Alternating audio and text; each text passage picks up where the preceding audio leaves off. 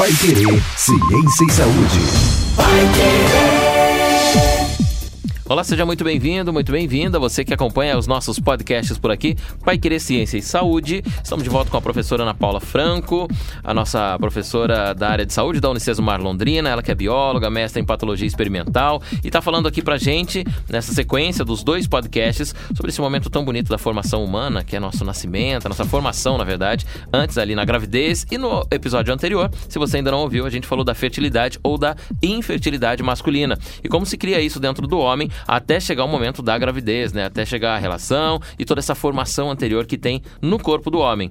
Professora, a gente vai falar agora do corpo da mulher, o outro lado aí da gravidez. É, o outro lado da moeda, né? Para conseguir chegar até o, o óvulo, chegar até o embrião, ao feto, nós temos os dois gametas. No homem a gente tem o espermatozoide agora na mulher a gente tem o ovócito, que muitas pessoas confundem, que vem com alguns termos errados aí lá do ensino fundamental que é o óvulo. O óvulo é depois da fecundação, depois que ocorreu o encontro entre o espermatozoide e o ovócito, aí a gente tem o óvulo, a gente tem o embrião sendo formado, as divisões todas acontecendo ali na, no momento.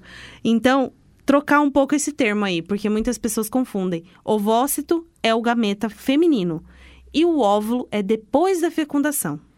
E antes desse momento aí, quando a gente fala da fecundação, como a gente falou no podcast anterior, o corpo do homem vem de uma preparação enorme ali, né? Da produção é, é, do espermatozoide. A gente falou exatamente como ele é criado e todas as.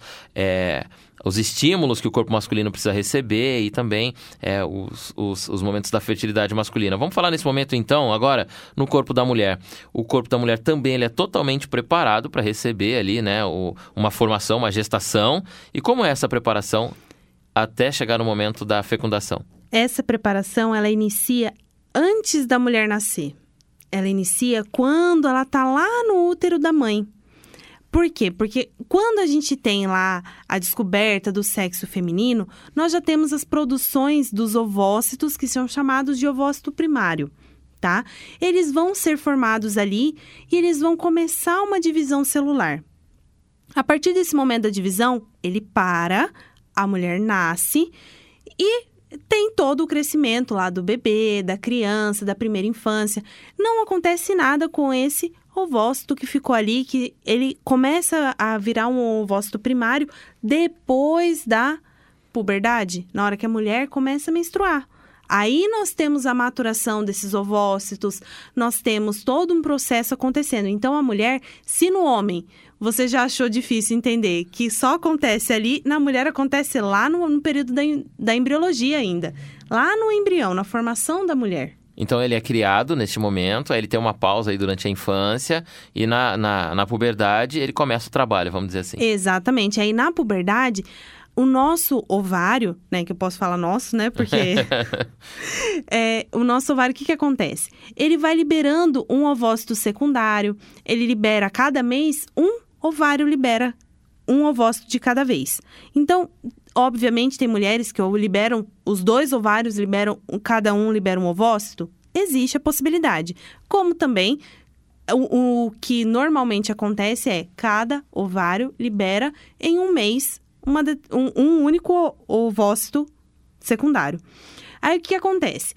É, esse ovócito que ficou parado lá atrás, quando a mulher nasceu, lá na embriologia, ele termina a divisão celular depois da fecundação.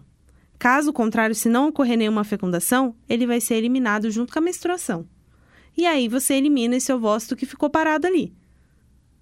Ah, o, o, quando a gente falou do corpo do homem, a gente fala que a, o momento da, da reprodução masculina, né, a, a estimulação masculina, ela dá início a todo esse processo reprodutor do homem. Mas se não tiver uma estimulação, não tem esse processo. A mulher não, ela tem isso independente de ter uma estimulação ou não. Exatamente, ela tem esse processo acontecendo todos os meses. A cada mês a gente tem a liberação de um ovócito secundário de dentro do ovário para ele conseguir fechar. Eles ficam ali, é agora, é agora, é agora. Aí não foi. Aí no outro mês a mesma coisa de novo. É agora, é agora. Exatamente. Porque assim, a gente nasce com um número de células que elas são chamadas de primordiais, que são células que não estão diferenciadas ali. Aí depois, o que, que acontece?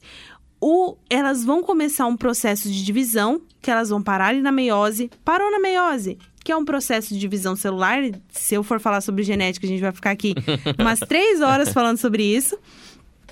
Eles vão parar nessa meiose para depois continuar. Daí, cada mês ela libera um ovócito, aí outro mês ela libera outro. E nós temos um, um arcabouço fechado de número de ovócitos. Então, nós não temos a possibilidade de criação de mais ovócitos. Ah, não, peraí. O homem, quando faz a produção de espermatozoide, a cada estimulação ele produz mais espermatozoides e pode produzir isso a vida, a vida inteira, não, mas um certo tempo da vida. Exatamente. A mulher não, ela tem um número limitado? Ela tem um número limitado. Por isso que, por exemplo, quando a gente chega no fator da menopausa, nós já não temos mais a liberação do ovócito. Porque já não tem mais. Acabou. Acabou. Acabou o A- estoque. o estoque de ovócitos já foi esgotado. Porque todos os meses. Agora vamos imaginar que a gente entra na puberdade com 12 anos. Dos 12 ao 40. Quantos Todos os anos? meses. Todos os meses. Nós liberamos um ovócito. Então é muita célula que é liberada. E não, nem todas a gente realmente faz o processo da fecundação, chega ao embrião e tudo mais. Mas nós temos esse arcabouço ali, paradinho. E a mulher tem que tomar alguns cuidados com isso. Porque como a gente nasce com um número X de ovócitos, que pode variar, obviamente, entre cada, cada mulher, mas é, nós não podemos é, prejudicar esses ovócitos ao longo da vida. Mas quando a mulher faz algum processo contraceptivo, por exemplo, ela não, não dá uma pausa nisso? De, nessa, Nem nesse sempre. descarte? Nem sempre. Tem mulheres que, mesmo tomando é, qualquer método contraceptivo, ela continua ovulando. Continua o processo de liberação de ovócito. Nem sempre é, tem a interrupção completa do processo. Ela só não vai ter o encontro entre o espermatozoide e o, e o ovócito. E se esse encontro ocorrer, algumas taxas hormonais, que daí a gente está mexendo com estrógeno e progesterona, eles vão estar em um nível tão alto ou um nível tão baixo que não vai ser capaz do dessa célula embrionária conseguir implantá-la no útero da mulher. Então aí ela não vai ter uma gestação. Mas isso, sempre lembrando, não é 100%. Nenhum método é 100%. Eu não posso garantir que todas as mulheres que tomarem aquele medicamento não vão engravidar. Eu posso garantir uma porcentagem, mas não 100%, porque tem algumas mulheres que ainda têm é, um- uma gravidez, mesmo tomando algum contraceptivo. Professor, a gente está falando então desse pré-momento aí da gravidez, que é a menstruação, a preparação do corpo da mulher para uma gravidez. É, e aí, você comentou aí sobre a menstruação, né, e momentos diferentes. A grosso modo, vamos, vamos, a mulher conhece seu corpo, conhece o processo. Então vamos imaginar aqui que os homens que não conhecem estão ouvindo, ou as meninas que ainda não estão na adolescência, né, que não estão na, na, na puberdade. Quando a gente fala a menstruação, é, é, um- é uma coisa só? O, o que compõe uma menstruação feminina? A menstruação, ela vai compor tanto o processo da ovulação lá no ovário, quanto a descamação do endométrio, que a gente está falando dentro do útero. Então, ó, vamos, vamos dividir. É, o ovário é onde vai ser liberado o ovócito. Esse ovócito, ele vai para um caminho que se chama tuba uterina. Essa tuba uterina, se não houver o processo da fecundação, esse ovócito ele vai encaminhar ali a tuba uterina que vai levar ele, né? As células ali da tuba uterina conduzem esse ovócito até o útero e ali no útero, quando a gente tem esse processo da ovulação, tem toda uma preparação para esse útero receber esse ovócito. Porque teoricamente, lembra, eu falei isso Ele no está fecundado. teoricamente é para estar fecundado. Então, eu preparei o meu útero todo para que venha um, uma- um óvulo, venha uma fecundação, para conseguir aí ter um embrião. Eu Aí- preparei o meu corpo para isso. Aí chega lá o ovócito vazio. Aí o ovócito não fecundou. Ah. Oh, meu Ah, Deus, e todo mundo agora? preparado, a Todo festa mundo se pronta. preparou, e a casa agora? tava limpa, tudo arrumado e não veio a visita. E não veio a visita. Aí o que acontece? Nós temos a menstruação, porque toda essa preparação do útero, eu vou descamar tudo agora, porque agora essa camada de, de músculo, de células que ficou ali ma- maior, eu vou diminuir tudo isso de novo. Então joga tudo que preparou fora e Joga- começa o processo novamente. Exatamente, e começa tudo de novo. É obviamente então por isso que quando a mulher não menstrua, o primeiro sinal que ela acha que tá grávida foi, opa, Exatamente, por isso foi que aproveitado a festa ali de alguma forma, a preparação tá a preparação tá ok, É. deu tudo certo. Porque justamente o que, que aconteceu? A mulher ela não descobre que ela tá grávida logo na primeira semana de gestação. Ela vai descobrir quando a menstruação atrasa. Isso estou falando de um mês. Um mês nós temos quatro semanas. Então, se você for parar para pensar que se for próximo ali do momento da ovulação ou até no dia da ovulação, ela já se passou quatro semanas, cinco semanas, seis semanas de gestação, que aí ela descobriu que ela está grávida. Então, já se passou um período de divisão celular do próprio embrião, que é um período crucial. E, que é um- muitas é um trabalho mulheres que já está bem evoluído ali que já dentro. está evoluído, já ele já está o, o embrião ele já está implantado, ele já está ali no útero, já está desenvolvendo e a partir desse momento é só o desenvolvimento mesmo do próprio embrião. E é por isso que a taxa de hormônios fica tão alta depois do positivo e a gente vai falar desse momento ainda, né? Mais pra Exatamente. frente. E o ciclo menstrual, ele tem fases, né? Diferente. Tem Por isso que a gente estava colocando aqui. Então, o ciclo menstrual não, não é só o dia da menstruação. Não. O ciclo menstrual, é- eu consigo dividir ele em três fases. Uma fase que é chamada de folicular, outra fase que ela é chamada de ovulatória e nós temos uma fase que ela é chamada de lútea. São três fases bem diferentes entre si, só que elas seguem o mesmo caminho. Todas elas elas precisam acontecer o passo a passo para conseguir chegar lá na menstruação ou na fecundação. O que, que acontece? Na fase folicular, eu vou ter um crescimento desse meu ovócito que está lá no, no ovário, paradinho. Ele vai começar agora, geneticamente falando, a, o- aquela célula que ela vai amadurecer, ela foi selecionada. Aí ela selecionada falou assim: opa, é você É hoje. aquele brinquedinho de catar, de, de- aquele bracinho de pegar ursinho, assim, que De você bota uma moeda e vai pegar ursinho. Exatamente. Opa, pegamos lá. Aí você pegou lá um, um ovócito do ovário. É. Esse vai começar a crescer. Estamos falando da fase folicular. Então, nessa fase, aí eu vou ter é, um estímulo tanto do lá no ovário quanto no útero. Porque o útero ele está em processo de menstruação. É o primeiro dia. Os dois E- se preparam. Os dois se preparam, eles se preparam em conjunto. Então, o folículo ele vai começar a crescer e o endométrio, já finalizando ali a descamação na menstruação, ele vai começar a crescer de novo. Aí, nesse momento, o que, que acontece? Nós temos ali uma pequena quantidade ali, um, um aumentozinho discreto, que é do FSH, que é o hormônio folículo estimulante. Por que, que ele leva esse nome? Porque ele vai estimular esse folículo a crescer. E a partir desse momento, esse folículo cresce, ele aumenta de tamanho e ele vai agora ser externalizado. Então, ele vai sair do ovário. Aí, o que, que acontece? No momento que eu preparei esse meu folículo e agora eu vou é, chegar no momento de liberar ele para a tuba uterina, o que, que acontece? Eu estou chegando próximo ali da, ovula- da ovulação.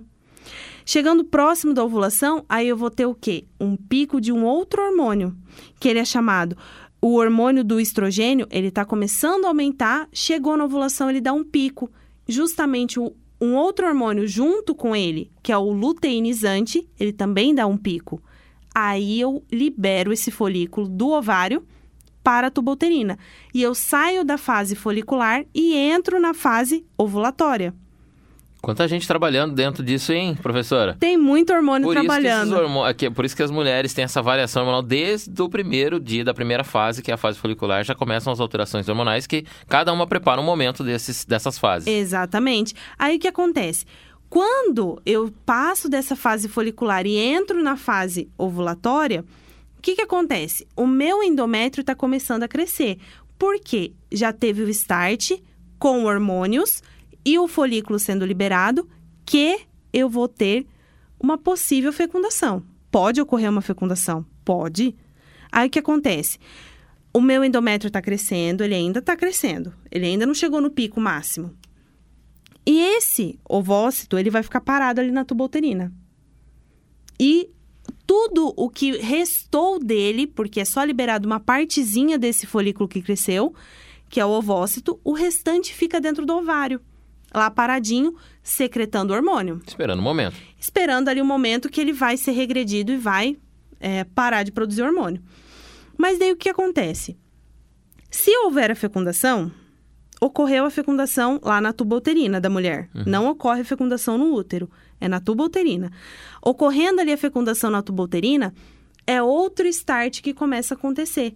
Porque a partir do momento que fecundou, eu não vou ter mais queda de progesterona e estrógeno. Eles vão se manter um pouco mais alto durante um tempo. Principalmente porque o corpo lúteo que foi formado, que é esse resto do folículo que ficou dentro do ovário, esse corpo lúteo continua produzindo estrógeno e continua liberando progesterona, que são os dois hormônios que vão guiar a gravidez. A partir desse momento, se houve fecundação, esse estrógeno e essa progesterona continuam altos. Não ocorreu a fecundação. Aí eu vou começar a preparar o meu útero que não vai vir um embrião. Aí eu caio toda essa taxa de hormônio e aí eu tenho a descamação desse útero que veio, que cresceu, que aumentou de tamanho. Eu tenho a descamação de tudo isso e eu limpo a casa. Limpei a casa, tirei Então, o ovócito dali, tudo. descartei tudo e pronto. Fim Agora eu ciclo. posso começar de novo. Aí tudo se começa de novo. A fase folicular, quanto tempo ela dura? Essa primeira fase que você colocou? Ela dura aí é, aproximadamente 13, 14 dias. Por quê? Porque ela vai até a ovulação. A ovulação, quanto tempo? em geral, ela, a ovulação ela vai é, até o 14 dia, variando, obviamente, de mulher para mulher. Aham. Tá? Eu não posso falar que é um, um É um período. processo rígido aí, É detalhado. um, não é um tal, processo tá, rígido igual a gente coloca na Aham. nossa vida. Aham. É um processo que pode variar aí, 13, 14, 15 dias. Aí a, o processo da, da ovulação, o processo da liberação, dura aí em torno de algumas horas. Esse processo de saída do ovário até a região da tuba uterina dura aí cerca de até 30, e- 32 horas, tá? Então, por isso que no, se a gente for olhar o dia da ovulação, você pode ter uma margem de 30 horas para mais ou 30 horas para menos. Só que se um você dia e meio, mais ou menos. Exatamente. Então, por isso que quando a gente fala de um método contraceptivo, que é- muitas pessoas utilizam, que é o método da tabelinha, você tem que contar uns dias antes da ovulação ou depois da ovulação. Que é contando essa variação de Que é contando tempo essa né? variação de tempo. Justamente por conta desse dia. Porque você não sabe exatamente qual dia que é.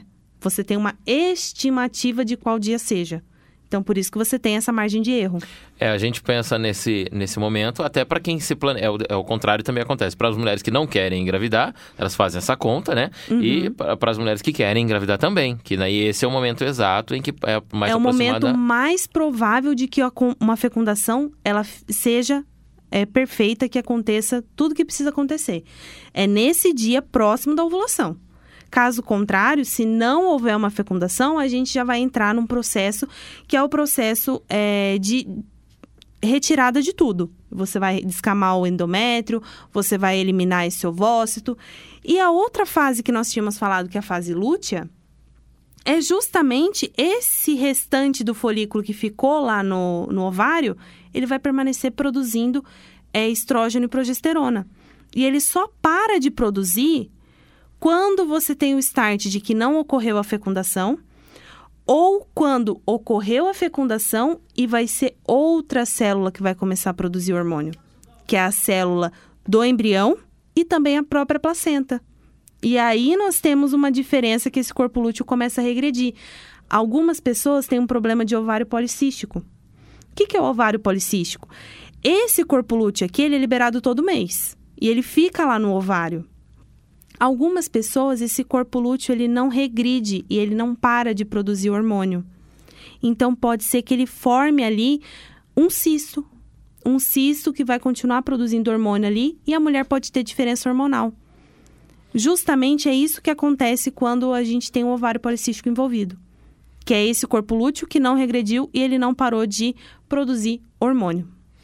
Como a gente falou da saúde do homem, de toda essa preparação, foram vários processos que nós falamos aqui. Olha, as barreiras aqui são várias para poder é, trazer uma infertilidade, por exemplo. A mulher também, né? Igualmente, tem vários é, hormônios, vários é, órgãos envolvidos ali, células diferentes, que todas elas, às vezes um detalhe em uma ou outra, no meio do caminho, em qualquer processo, pode ter aí é, a interrupção ou é, a, a mulher pode não engravidar. Exatamente. Tem também ah, alguns pontos de atenção que a gente tem que ter, tanto na taxa hormonal, que isso também são exames que são feitos, Tá, exames hormonais. Nós temos também é, na mulher que eles fazem o, o, exame ginecológico, que vai fazer o exame de ultrassom para ver se esse endométrio ele está crescendo, se esse útero ele está ok, se o ovário está tá de um tamanho adequado antes e depois da menstruação, antes ou depois da ovulação. Isso tudo é visto através de exame de imagem tá? Que é feito do, durante todo esse período é, depois da puberdade, a mulher ela tem que se atentar sempre a esses riscos, né? Porque todo mês a gente menstrua. Então, todo Esse mês. Esse ciclo se reinicia mensalmente. Se inicia todo, vai, mês. todo mês. Vamos falar da, da, de uma ovulação bem sucedida, então? Acontece, a gente falou o que acontece até o momento do descarte. Então vamos falar de uma ovulação bem sucedida agora e o que o hormônio da mulher. Por que, que quando a mulher vai tem essa essa desconfiança, meu Deus, estou grávida. Como você falou agora, tem, já é, passou ali pelo menos umas quatro semanas. Já. Né? Que dela consegue pelo menos falar, atrasou alguma coisa. A gente citou aqui, né? O professor ilustrou bem como acontece isso lá dentro. Aí ela vai fazer o exame. Vou lá fazer o exame, porque diz que se eu fizer o exame, aparece lá o beta-HCG e é por ali que conta. Por Exatamente. Quê? É porque, assim, esse beta-HCG, ele é um hormônio que ele é produzido pelas células do embrião. Ou seja, já ocorreu a fecundação, já ocorreu a implantação, esse, essa célula já chegou no útero, já se implantou ali no, no endométrio, ela já está se desenvolvendo. Então, essas células do embrião que vão produzir o beta-HCG. Esse beta do, do HCG, ele é um, um, tipo de molécula específica lá de dentro da, desse hormônio. O hormônio é o HCG. O hormônio é o HCG, que ele é chamado de gonadotrofina coriônica humana. É a sigla do HCG. É a sigla é mais do fácil HCG. falar de HCG, é. né? Então o beta HCG, ele não é beta HCG, ele é só HCG. É HCG, só que quando a gente vai dosar esse hormônio, nós dosamos pelo beta HCG. Pelo beta dele, é. Isso. E aí, qual que é a, o normal de uma mulher assim que não está grávida? Qual que é o número normal? Abaixo de 5, que é, é miliunidade de medida por ml. Se ela tiver abaixo de 5, não tá grávida. Cinco pontinhos lá, então. Cinco. De cinco até quanto, mais ou menos? Até cinco. É só cinco. Isso. Então, qualquer Ela, mulher que não tem Abaixo de cinco, não, Beleza, você não tá um, grávida. dois, três, quatro, cinco e tal. E quando a mulher faz lá e, e ela consegue, e, e o beta-HCG tá alto, até que número ele chega? Ele pode chegar até 50 mil. 50 Mili mil? unidades por ml. Então a mulher tá muito grávida. Aí a mulher, ela, ela já está aí numa sexta semana de gestação, indo pra sétima semana de gestação. Ah, Ela já tá- ele altera o, o- o tempo? Se eu fizer com três semanas, com quatro semanas... Exatamente, ele vai aumentando gradativamente. Ele não chega até os 50 mil de uma só Sim. vez. É, Com as semanas de gestação caminhando e essa célula se dividindo, esse embrião aumentando, tudo isso vai o quê? Aumentar o Vai gerar esse aumento nesse hormônio, porque ele vai produzir mais hormônio. E isso vai garantir com que essa implantação do embrião dentro do útero da mulher aconteça perfeitamente. A grosso modo, assim, né, explicando, é, seria simples, né, a medição desse hormônio, então vai lá, mede, ó, ele tá acima de 5, tá 50, 100, 1000, 200, enfim, qualquer número acima de 5, quer dizer que ele tá, alguma coisa ali já tá se desenvolvendo e que a gravidez já foi bem sucedida. Exatamente. E aí nós temos todo o desenvolvimento, que é um outro podcast que a gente pode conversar só sobre desenvolvimento, porque esse daí rende assunto. Ah, com certeza. Ah, nesse momento aí que a mulher descobre a, a gravidez, tem alguma outra coisa acontecendo ou é só o HCG que transforma? O HCG, ele é um, um dos principais ali, o start, até que tenha a produção da placenta, inseriu a placenta ali e tudo, agora a placenta ela vai começar a produzir hormônios também. E lá o corpo lúteo que ficou, ele vai regredir e parar de, de produzir hormônio. É agora a função da placenta. A placenta vai produzir estrógeno, vai produzir progesterona. Ela vai ser a cargo dela que vai ficar. É como se o corpo feminino já falasse, ó, agora é outra sala que cuida, outro departamento. É outro departamento. Aqui terminamos o processo. Exatamente. E aí o que que acontece? Quando chega lá no final da gestação, na verdade, antes de falar do final da gestação, o beta-HCG é o que dá o enjoo na mulher. Ah, é? Aquele enjoo inicial, Aham. que nossa, a mulher não tá se aguentando, ela só vomita, ela tá passando mal. É, é essa variação hormonal que faz com que possa ter aí um enjoo, uma é, dificuldade para se alimentar, a perda de peso que a mulher tem, justamente por conta dos vômitos, né, que ela tem, justamente é por conta disso, por conta dessa variação hormonal tão grande que teve na mulher.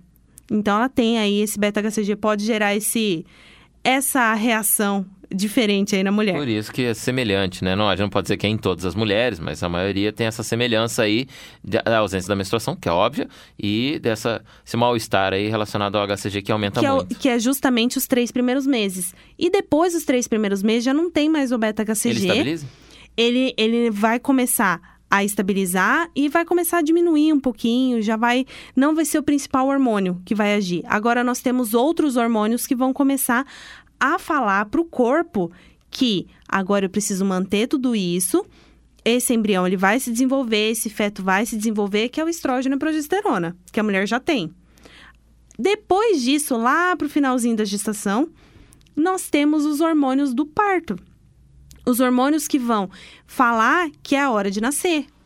Que é lá preparar, né, a preparar todo esse nascimento, que vai começar a partir da 37ª semana, 38ª, é o momento que vai acontecer ali esse aumento do hormônio que ela é chamado de ocitocina, que é um hormônio justamente que ele vai induzir o parto.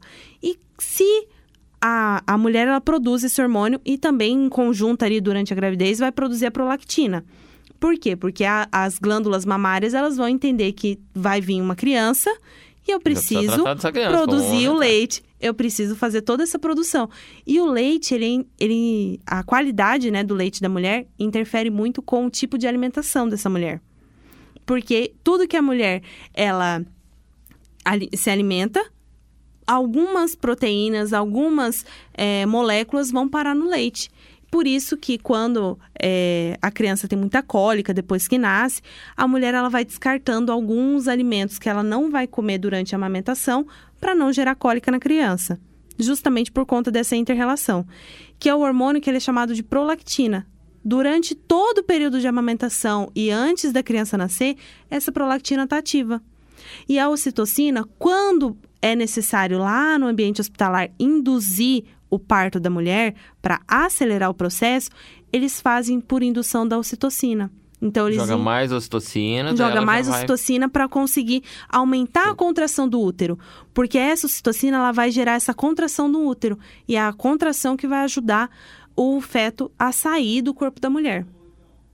Muito bem, esse é o processo do. Desde a, do, do primeiro momento lá, né? A gente está recapitulando por aqui, desde o primeiro momento ali da preparação do corpo da mulher para a gravidez, até esse último momento aí, que é o momento do parto, né? Onde o ser humano, é como a professora acabou de descrever, o feto sai do corpo da mulher, né? E nem assim a mulher deixa de, de preparar esse, o corpo dela, né? Porque ela. Exatamente. Já que foi, já que a mulher que, fez, que, que pariu, então o corpo dela está preparado ali também para fazer esse cuidado inicial do- da criança que nasceu. Exatamente, porque ele se preparou durante 40 semanas. Ele se preparou para que essa criança conseguisse sobreviver fora do corpo da mulher. Então, ele teve toda uma preparação hormonal, nutricional, tudo isso foi adquirindo com o tempo. Então, agora é a hora dessa prolactina começar a aumentar, dessa prolactina começar a agir.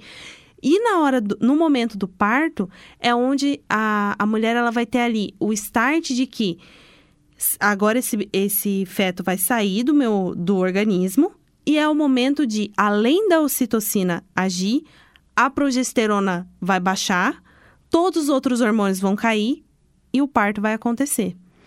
Independente, obviamente, é, os antigos faziam parto em casa, faziam parto lá com a parteira, né? E por que que tudo isso dava certo? Porque o próprio corpo da mulher faz esse, esse processo dar certo. Então, a virada do bebê lá pela é, 35ª semana, 36ª Quando ele semana encaixa ali pro parto. ele vai encaixar e a partir desse momento, com a pressão que o bebê vai gerar dentro ali da, da parte pélvica da mulher, ele vai começar a fazer força também para empurrar, para poder querer sair. E o útero todo vai ajudar a todo esse processo acontecer. Então, o útero ele aperta o bebê de um lado, o bebê aperta o útero do outro, e assim vai. É como se fosse uma guerrinha ali para quem, para ver quem que vai comandar o processo. E ele quer sair logo. Aí ele chega no momento que finalmente as contrações vão, vão, Vão mais próximas, aumentando. né? Aumentando cada vez mais. Aí tem a, a dilatação, é a preparação toda e o bebê. E o bebê nasce. É, e é todo esse processo da dilatação, que tem que chegar até 10 centímetros, todo esse processo de dilatação, inclusive a própria pelve da mulher, que nós temos ali um osso que é o osso do quadril, ele é um osso que teoricamente ele não tem uma dilatação, mas ele rearranja a estrutura para conseguir passar uma criança ali. Caso contrário, se ficasse rígido a situação ali, não ia Não conseguir passar. Então ele tem uma leve movimentação para conseguir fazer essa passagem. Professor, e a gente descrevendo toda essa maravilha natural que é o corpo feminino, nessa, esse momento né, da, da preparação, isso a gente consegue confundir um pouco o corpo feminino com essas reações, essas, esses hormônios todos, quando a- o parto não é normal, quando é uma cesárea. Exatamente. Na cesárea, é, o, o nosso corpo ele vai ter que entender que esse processo aconteceu. Mesmo Mas não de forma natural. Mas não de forma natural, porque o parto normal ou parto humanizado, o parto é, natural mesmo, ele tem todos esses processos acontecendo, esse aumento da ocitocina, esse trabalho do útero e na E do cesárea retorno depois e do também, né? retorno de tudo isso. Só que na cesárea a gente não tem todo esse processo de contração do útero. O útero ele nem chega a se contrair. Aí você faz a, o corte ali na barriga da mulher para conseguir retirar esse esse embrião, esse feto dali. E o que, que acontece?